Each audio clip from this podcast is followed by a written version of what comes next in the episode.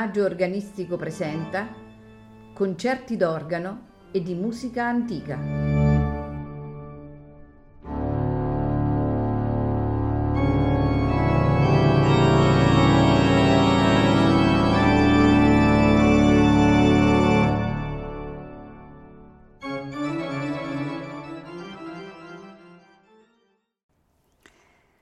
Buonasera e benvenuti a Il Maggio Organistico Presenta. Questa sera eh, ascolteremo eh, composizioni organistiche di Johann Pachelbel, nato nel 1653 a Norimberga e morto sempre a Norimberga nel 1706. Sicuramente è stato eh, un, un organista impegnato per tutta la sua vita lavorativa, ma è stato anche un prolifico compositore. Ha scritto per organo, clavicembalo, ensemble da camera e per la voce.